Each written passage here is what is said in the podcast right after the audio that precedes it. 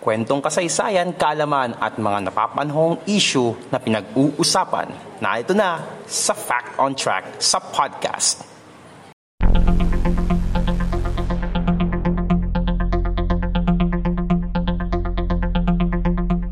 Fact on Track sa podcast.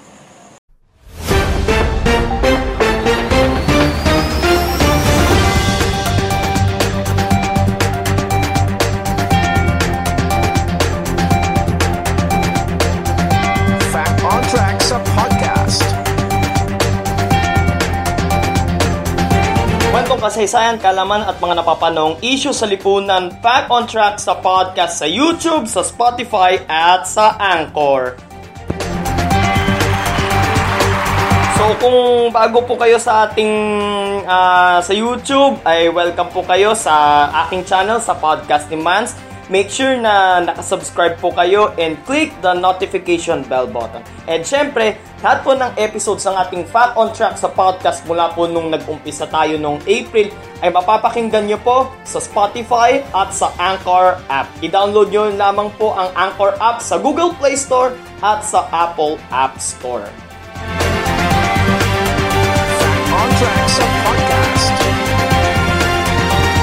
So, maisingit ko lang ano, so kahapon ah, Sunday, August 16, so naitala kahapon yung pinakamalaking addition ng mga gumaling sa COVID-19. So, ilan nga ba yun mga kapodcast? 40,397 ang nadagdagang bilang ng mga gumaling mula sa COVID-19 dito sa Pilipinas. Ayon kasi sa Department of Health, ang mataas na bilang ng mga gumaling ay dulot ng offline recovery kung tawagin kung saan itinuturing na recoveries ang mild or asymptomatic COVID-19 patients na nakakumpleto na ng 14-day quarantine. So dahil sa dagdag na yon, ay ah, ang total number ng mga recoveries mula sa COVID-19 is 112,586. So, good news ba yun mga kapodcast katulad nung naitala noong July na 38,000 recoveries. Ito, 40,000. Breaking the record to. So, reaction nyo, eh, i-comment nyo po sa ibaba ng ating video. Fact on Track sa podcast. So, para sa mga NBA fans naman, ano, so pasok na ang Portland Trail Blazers sa NBA playoffs na magsisimula na sa Martes, August 18 dito sa Pilipinas. Panalo kasi ang Portland Trail Blazers sa kanilang play-in game kontra sa Memphis Grizzlies sa score na 126 to 122 ang mga lead scorers para sa Portland Trail Blazers sina Damian Lillard with 31 points, 2 rebounds and 10 assists. So medyo double-double siya. Siyang kanyang katandem na si CJ McCollum with 29 points, 3 rebounds and 2 steals. Ang Bosnian center na si Yusuf Nurkic may 22 points, 21 rebounds, double-double din siya at 6 assists. And syempre, ang paborito kong si Carmelo Anthony, suot-suot kong kanyang jersey ngayon, meron siyang 21 points at 3 rebounds. Habang ang rookie ng Memphis Grizzlies na si Ja Moran ay nakapagtala ng kanyang career high na 35 points, 4 rebounds at 8 assists. Kasi ang senaryo kasi sa playing play-in game, ang Portland Trail Blazers ay may kung tawagin natin ay twice to beat advantage kung saan isang panalo lang, advance sa kagad. Habang ang Memphis Grizzlies, dalawang panalo bago sila makapasok sa playoffs. So makakalaban ng Portland ang Los Angeles Lakers na pinangungunahan ni na LeBron James, ni na Anthony Davis, at ni Kyle Kuzma. So sino-sino nga ba maglalaban sa NBA playoffs? Makinig po mga NBA fans. Sa Eastern Conference, maglalaban ng number 1 Milwaukee Bucks versus sa number 8 Orlando Magic, number 2 Toronto Raptors versus number 7 Brooklyn Nets, number 3 Boston Celtics versus number 6 Philadelphia 76ers, number 4 Miami Heat versus sa number 5 Indiana Pacers. Sa Western Conference naman, yun nga, gayang nabanggit ko, maglalaban ng number 1 Los Angeles Lakers versus number 8 Portland Trail Blazers, number 2 na Los Angeles Clippers versus sa number 7 Dallas Mavericks, number 3 Denver Nuggets versus number 6 Utah Jazz, andyan yung kababayan nating si Jordan Clarkson, And number 4, Houston Rockets, sina James Harden yan, tsaka si Russell Westbrook, kontra sa number 5, Oklahoma City Thunder. Sayang ang Phoenix Suns eh, no? Na perfect nila yung yung elimination round sa NBA bubble kaso hindi naging sapat yun para makapasok sila sa playoffs. Sayang naman. Pero good job para sa kanila lalo-lalo na kay Devin Booker. Fact on Track sa podcast. Isang malungkot na balita para sa kanyang mga fans at sa uh, mga fans ng Team Payaman. Uh, pumanaw na kasi ang YouTube star na si Emma Nimedes sa edad na 27 sanhi ng acute myeloid leukemia. So sa post ng kanyang kasintang si Pichi Santos sa kanyang official Facebook page, uh, pumanaw si Emma Nimedes da kung alauna ng madaling araw ng August 16. So dagdag pa niya, ni Pichi Santos, ang kanyang girlfriend. Nagpapasalamat siya sa nagpapasalamat yung naiwang pamilya ni Emma Nimedes sa mga nagdasal at nagpakita ng suporta sa kanya. Noong Mayo, na-diagnose sa naturang sakit si Nimedes pero negatibo naman siya sa COVID-19 test. Pero nitong Biyernes, August 14, muli siyang sinugod sa St. Luke's Medical Center sa Quezon City at nalagay sa critical na kondisyon sa ng kidney failure at komplikasyon sa dugo. Nagsimulang mag-post ng mga vlogs sa YouTube si Emma Nimedes noong 2011. Sumikat siya noong 2017 dahil sa kanyang mga parody videos na nag-viral online. Nakilala rin si Emma Nimedes sa kanyang sumikat na kantang Pinamagatang Teka lang. So, sa naiwang pamilya ni Emma Nimedes, ay uh, ang niyo pong lingkod ay taos pusong nakikiramay po. Fact on Track sa podcast. So, uh, mapunta tayo sa main topic natin ngayon mga kapodcast. Ano? So, nung July, kung nag scroll down, scroll down kayo sa inyong mga Instagram at Facebook accounts, mapapansin nyo kung meron kayong mga babaeng friends doon na uh, nagpo-post ng kanilang uh, mga black and white selfie photos eh ito raw eh yung eh nandun raw yung hashtag challenge accepted. Pero pag-uusapan natin ngayon mga kapodcast ang kwento sa likod ng hashtag challenge accepted na pinauso ng mga kababaihan sa buong mundo.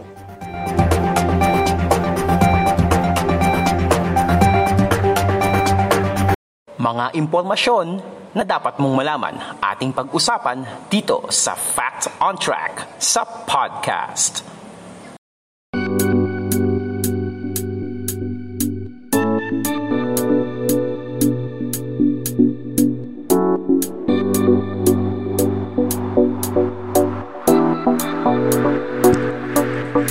Gaya ng sinabi ko kanina, Hulyo ng nakaraang taon, maraming kababaihan sa iba't ibang panig ng mundo ang pumasa sa hamon na i-post sa kanilang Instagram account. Usually kasi uh, dito nila pinost yun eh.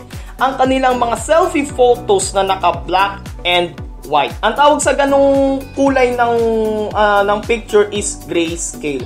Para nila ito ng pagpapakita ng women empowerment base sa kanilang mga caption na hashtag challenge accepted at hashtag women supporting women. So, parang ini-empower ng mga kababaihan ang isa't isa. So, base na rin dun sa base na rin dun sa uh, sa caption nilang yun. Ilan sa mga kumasa dito ay ang mga Hollywood celebrities na sina Gabriel Union na asawa ngayon ng dating NBA superstar na si Dwayne Wade. Favorite ko rin yan. Sina Jennifer Aniston, si Jennifer Lopez at si Eva Longoria.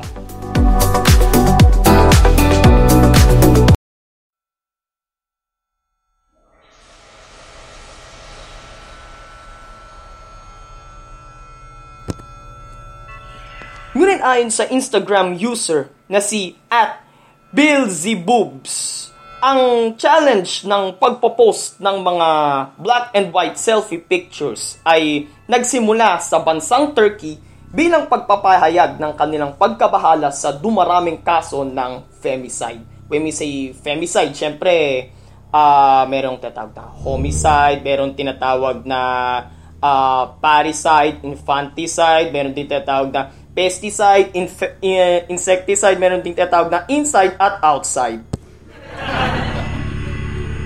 Pero seryoso, seryoso. Pag sinabing femicide, ito yun naman yung pagpatay sa mga kababaihan. So, kaysa mo man yan or hindi, basta nakapatay ka ng isang babae, ito ay may tuturing na femicide. So, may ganito palang klase ng kaso sa bansang Turkey.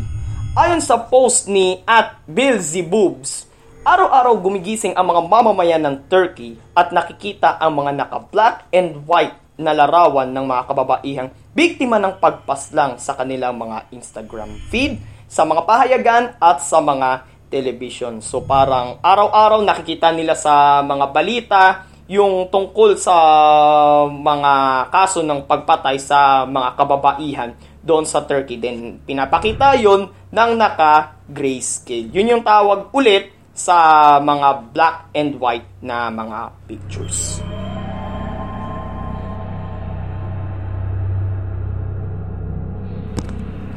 Isa sa mga kaso ng femicide na nagdulot ng mga kilos protesta sa Turkey ang pagpaslang sa 27 anyos na estudyanteng si Pinar Gultekin Hulyo 16 ng kasalukuyang taon nang iulat ng kanyang kapatid na si Sibel at ng kanilang inang si Sefika sa mga otoridad ang pagkawala ni Pinar.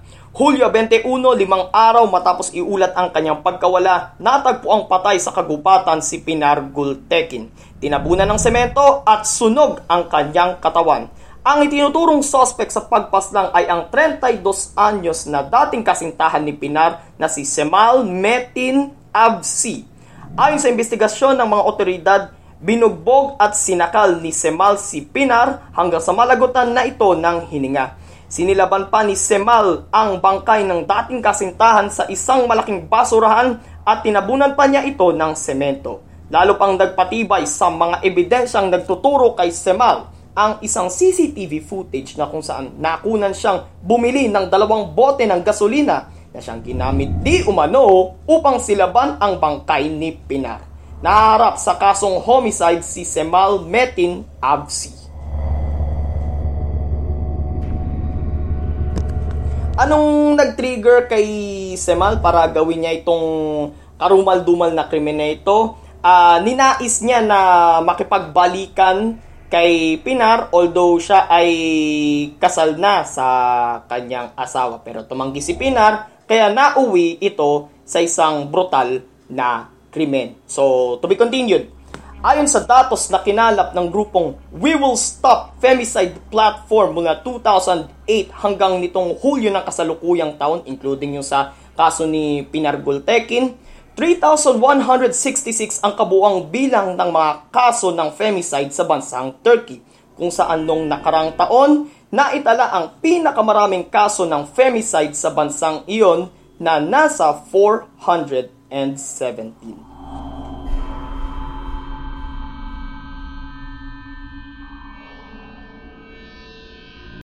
Fact on Track sa podcast.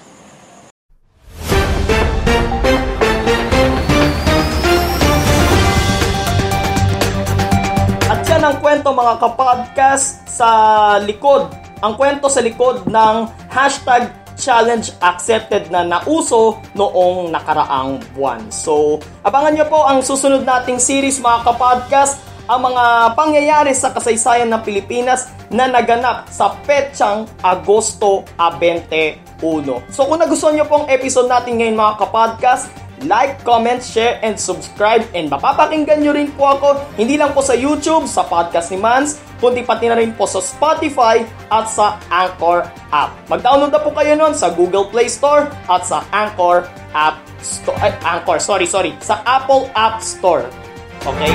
So, maraming salamat po sa pakikinig ninyo mga kapodcast. Ito po si Mans. God bless the Philippines. God bless everyone. Purihin po ang Panginoon.